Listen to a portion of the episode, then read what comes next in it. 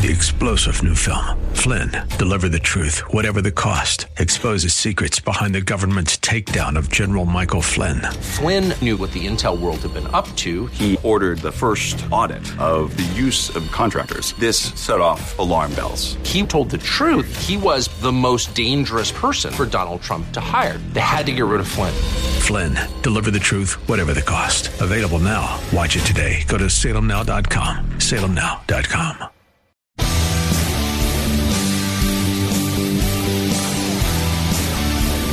looking for truth from God's Word that you can understand and apply to your life? You'll find it today on Make It Clear with Dr. Stan Ponz. Listen now as Stan makes it clear.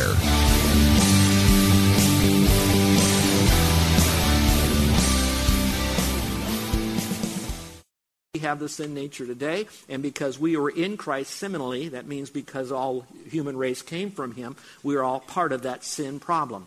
But as we get into the rest of it, we know that we have been redeemed, saved, forgiven because of what Jesus Christ has done for us on the cross. So there, that, there is that issue of what do we do now as a Christian because we trusted Christ.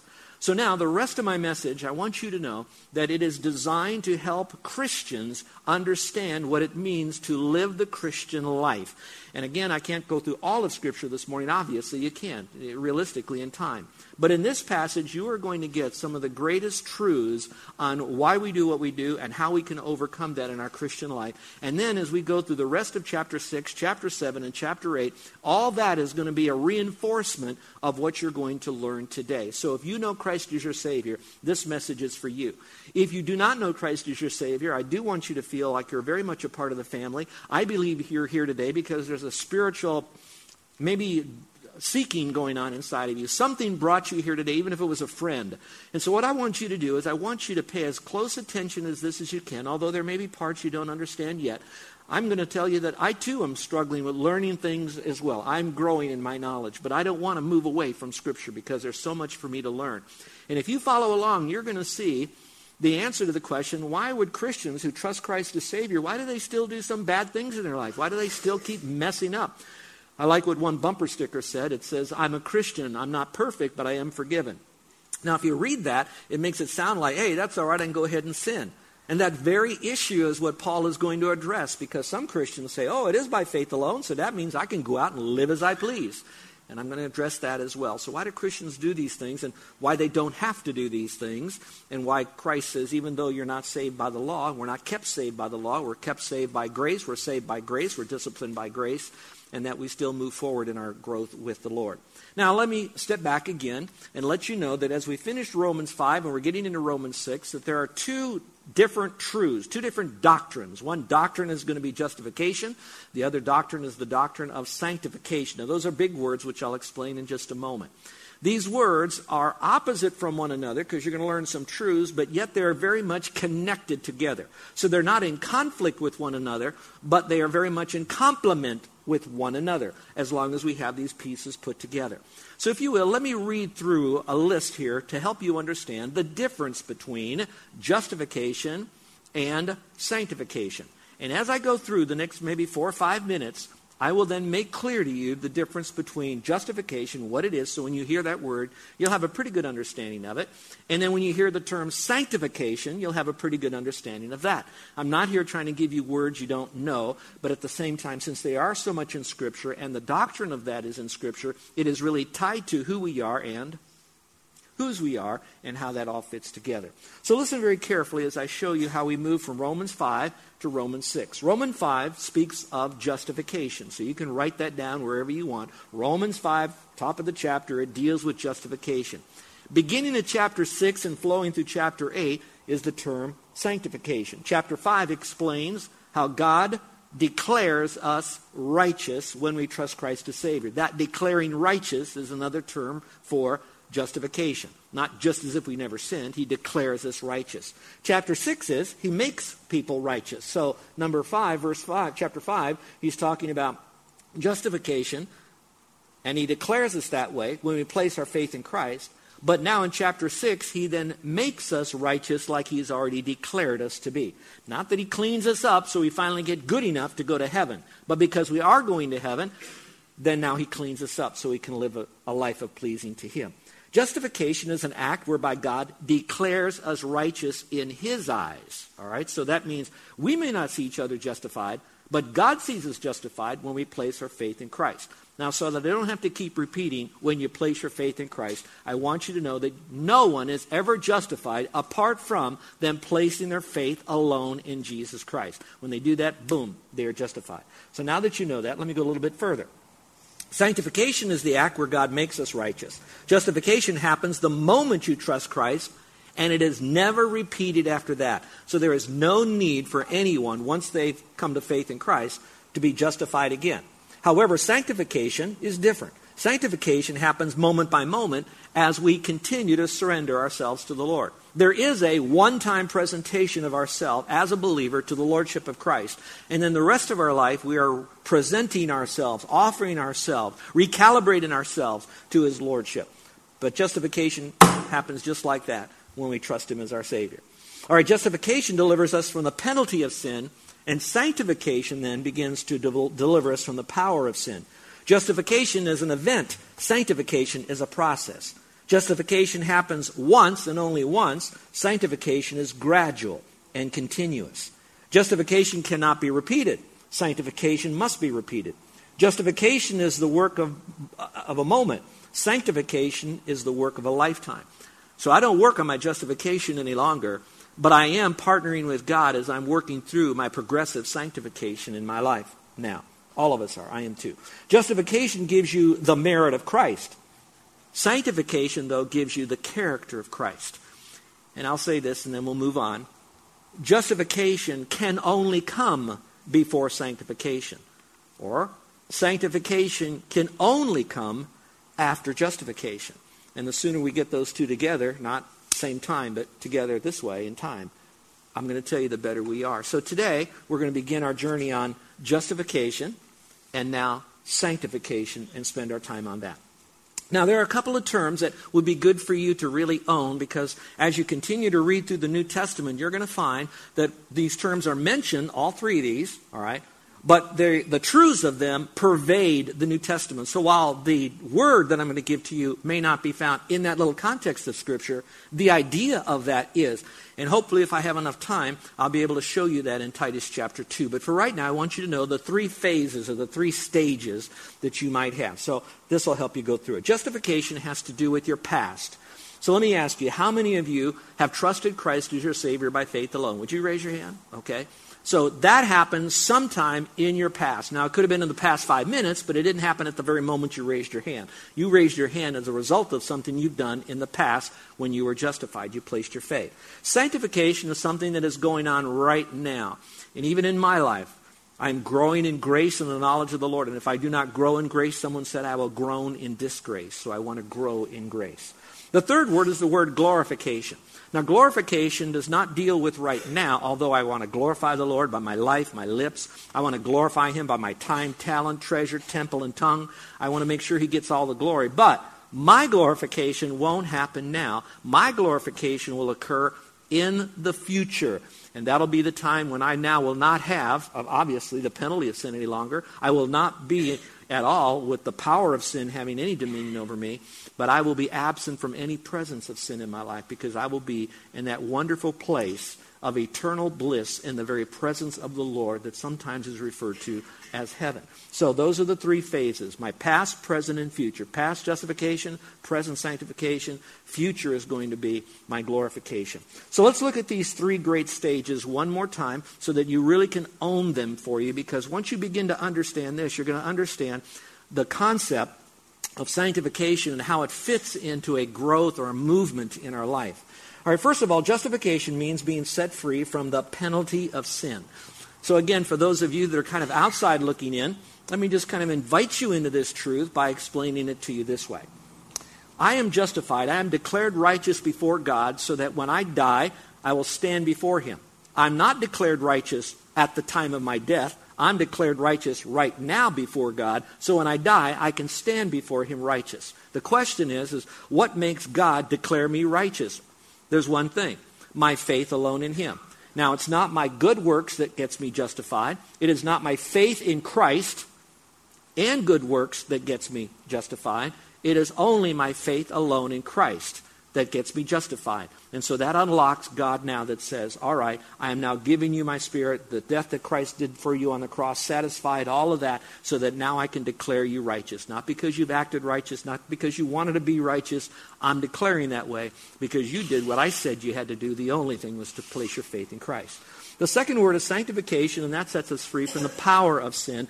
And that's mostly what I'll be teaching over the next, I don't know how many weeks, maybe a couple of months, as we go through Romans 6, 7, and 8 uh, for you on that. So, glorif- uh, so sanctification deals with right now, at this particular time. So we're learning how to be sanctified. Now, let me just give you a quick definition of sanctified, all right?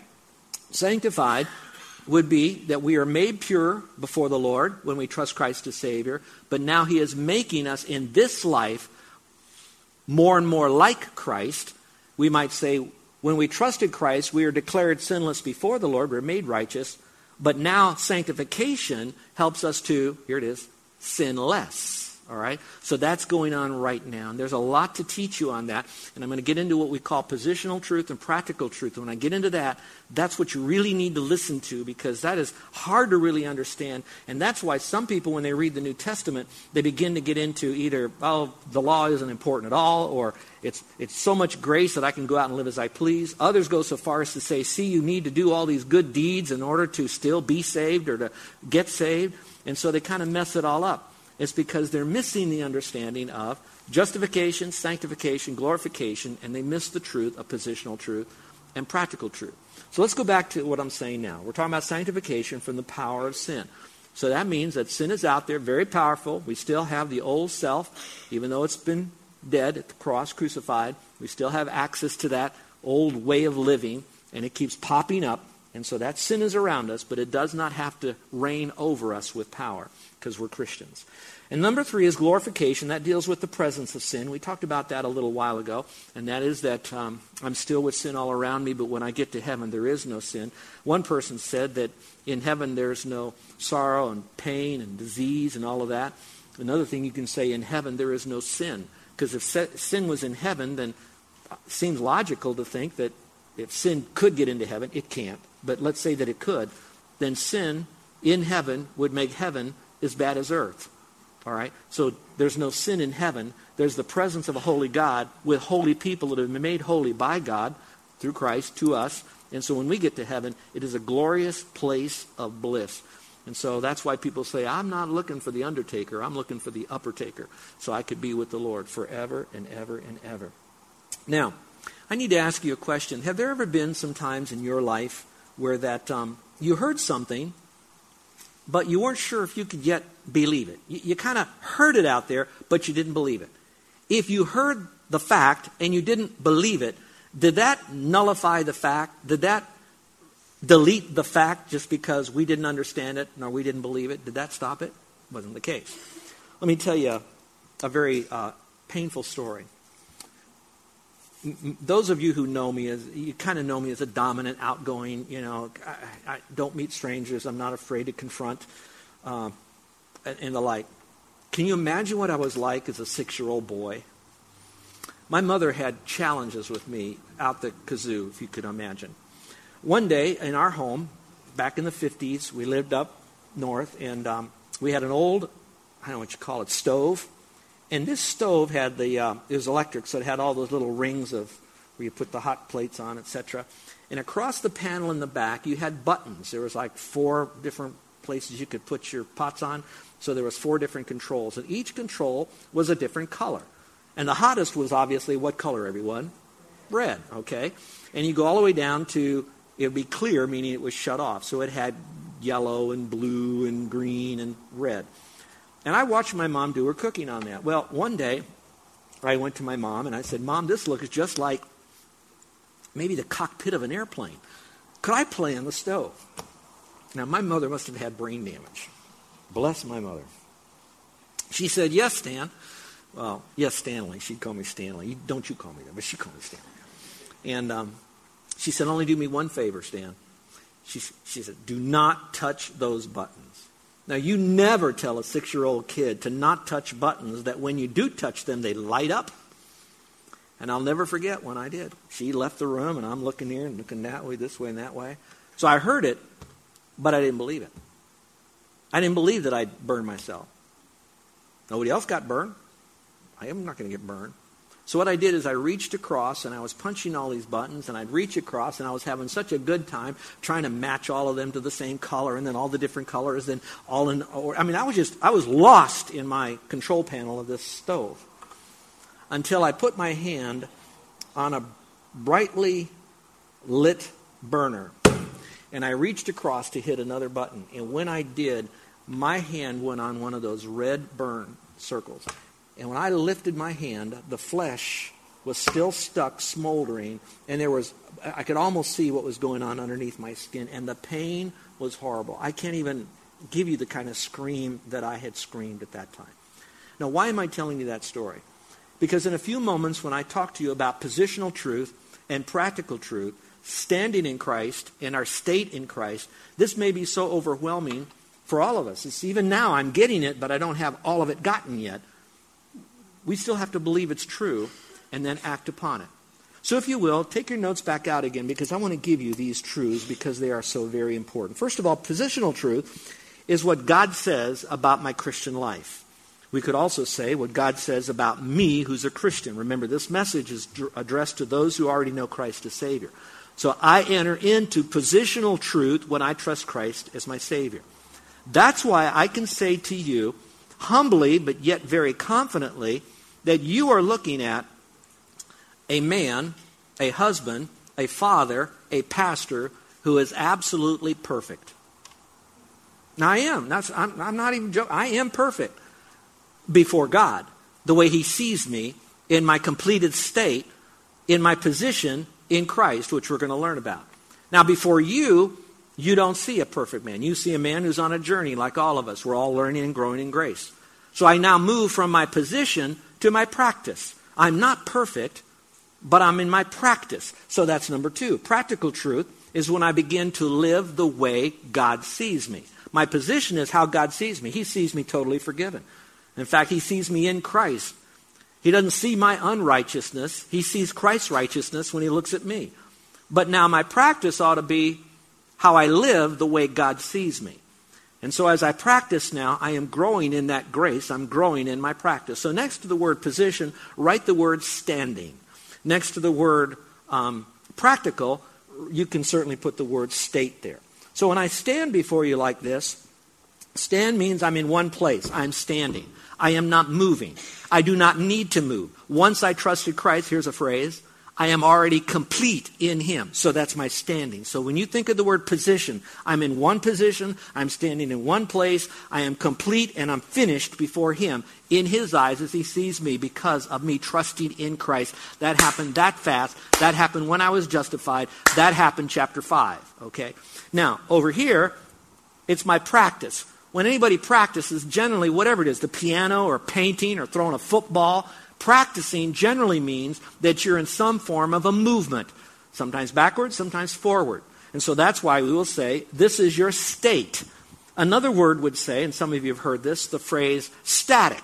That's a static situation. What does it mean when you say that's a static situation? You're saying that that is a, an unstable one. That one is still in motion. That one is still being figured out. That's still being um, done. It's still moving towards maybe a particular goal however you want to define static. So the idea is you're not standing complete, you're in a state over here of movement. And I would like to think, and my passion for all of us on this journey is that our state is one of growing and becoming more and more like Christ. And that's again what we're going to be learning, at least through the concept. So, what you're going to hear this morning until I run out of time is that I'm going to spend half of the message going through what we call a positional truth. And so when you read this, you're going to know this is what happens when I trust Christ as my Savior from Romans chapter 6. The last smaller portion of the message for today, I'm going to begin talking about what we call our state or our practice. One is once I trusted Christ, I can't change that any longer because I'm already in Christ. That's a done deal. So once I'm in my position, there's nothing I can do to get out of that position because He keeps me in that position. My practice over here is something that I'm going to be doing I'm going to be growing. I need to make choices. It's a volitional choice. It should be done once and then continually made after that. Not so that I can stay in my position, because that's already sealed. That's so now, as I stand before you, you're going to see a person of growth, like I would look at you as well. So if you keep those in mind, that might help you. Let me give you a couple of, uh, before I give you a couple of words, let me give you an illustration of this that might help you from an earthly point of view now.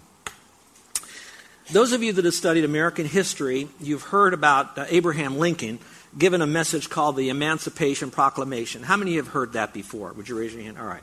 That's when he made this proclamation that he, quote, set the slaves free. All right? When he made that, soon thereafter, those slaves, and maybe real, really at the moment, they were legally set free. In other words, they were no longer under whatever law that they thought they were under before, so they were emancipated, they were set free. Yet all of us know enough about history that knowing that to be fact and then them living a free state, that, uh, that took years, and today we're still seeing the residual of all of that that's going on in their mind and what the history is, and I'm not going to unpack all of history. The illustration is although something is declared free, living as a declared freed slave was something else. You and I, when we were before we trusted Christ, we were a slave of sin, self, Satan. When we trusted Christ, He declared us free because of what He has done to free us to be able to do that. Now, we might hear that, we might even believe that, but are we making the choices that we are now freed as a freed slave? So that brings us back to we as Christians now. Our job is to, quote, set people free through them hearing the message of faith alone and Christ alone, whereby Christ sets them free. And now we, as freed slaves, can now choose to have a new master. And our master now is going to be Christ. And we choose to surrender to him because of all he's done for us. So I want you to keep that in mind when we talk about positional truth and practical truth. The truth is there, now we have to act upon it. Now, here are three words I must know this truth. And that's why we're teaching this here today, and it's being recorded and hopefully broadcast to others so they could at least know this truth. Number two, we must believe it. Once you hear it, you might hear that, but you may not really believe that. And then finally, we must act on it. So let me bring it back to an earthly illustration here in Hawaii. Someone recently told me this, so it was, it was new news to me. I did not know it, therefore, I didn't believe it, and I didn't act upon it. Here's what I've heard in Hawaii, you know, when we as a pedestrian, we step up to the sidewalk and we're ready to cross the street, we're looking at a crosswalk signal in front of us. When we see that usually green figure man that's out there, we know that it's okay to walk. Now, it baffles me how many people see the sign and they walk, and they never look at traffic, and then they get banged, you know, and you wonder, why didn't you see that car? You should have looked too. But you see this in front of you. What I didn't know is that when you see it flip into red, and you see numbers counting down from whatever it is 15, 14, or how many seconds they're going to give you to get across. That doesn't say, okay, you can leave the sidewalk now, jump into the crosswalk, and get across there before it hits zero. It means once you see the numbers, you cannot leave the sidewalk here to get back into the crosswalk. That now only becomes a message for those who are already in the crosswalk and that's how much time they have to get over to the other side. So once you see that first number go up there, when it flips from green to red, you can't step off that. Now, I thought it was like, ooh, I'm still like 50 feet away, but if I run, I see those numbers. It doesn't matter as long as I get to the other. I did not know I was breaking the law when I step over and get into that little uh, crosswalk from the sidewalk. Now, why am I telling you that story? First of all, some of you might hear this for the first time, so now you know this. Know it doesn't mean that you believe it. The second step is to say, okay, I heard that from the pastor. He doesn't lie. He must have done his homework, so that must be true. I'm where you are because the person who told me that, I have to believe what they said was true too. But now what I have to do is when I'm walking on the sidewalk in downtown or along some of our streets out here, and I'm coming up and I see it green and I'm heading out, and all of a sudden it flips to red and gives me numbers. If I'm still on the sidewalk, I have to act upon it by not stepping into the crosswalk and keep going. So, again, what you're going to be hearing in the weeks ahead is you're going to hear some stuff you've never known before. You're going to know that. And I commend you on that. And some of you are going to have to process this, and then it's going to come to a point of believing it. But then there are people that are going to really believe this, but they kind of set it aside for later on, or it's too hard. I don't know. And they keep on doing what they're going to keep on doing. And it's those people that I, I passionately want to plead with you. When you know it and you believe it, let it now change you. Because God doesn't put these things in front of us to confine us or to keep us from joy. He brings these things into our lives so we can have the fullness of joy. Watch this. And we can exalt the Lord. Bring that joy right back up to Him. So this message isn't just a dusty old doctrinal message. The ultimate goal is so that you can bring glory to the Lord, joy to the Lord, from the joy that you have, from a life who's chosen to know this, to believe it, and to act upon it. You're listening to Make It Clear with the teaching of Dr. Stan Ponz, founder of Make It Clear Ministries. Make It Clear is dedicated to taking the Word of God with clarity into every person's world. It is the support of listeners like you who make the ministry of Make It Clear possible. You can provide your tax deductible gift to Make It Clear online by going to makeitclear.org. Or you can mail your gift to Make It Clear. P.O. Box 607901, Orlando, Florida 32860. Thank you for helping us make it clear. If you would like to have Dr. Ponz speak at your church or event, please send us an email at tellmemore at makeitclear.org. Thank you, and remember to make it clear.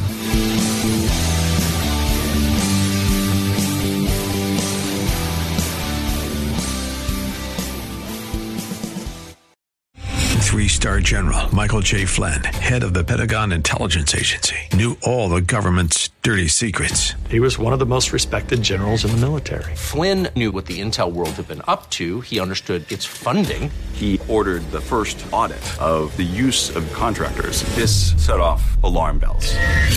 The explosive new documentary, Flynn, Deliver the Truth, Whatever the Cost, uncovers the facts behind this scandal. Flynn told the truth. He was the most dangerous person for Donald Trump to hire. I find out the worst enemy that I'm going to face in my life is right here in America. They took my assessment and they wanted me to change it. And I was like, I'm not changing it. They had to get rid of Flynn.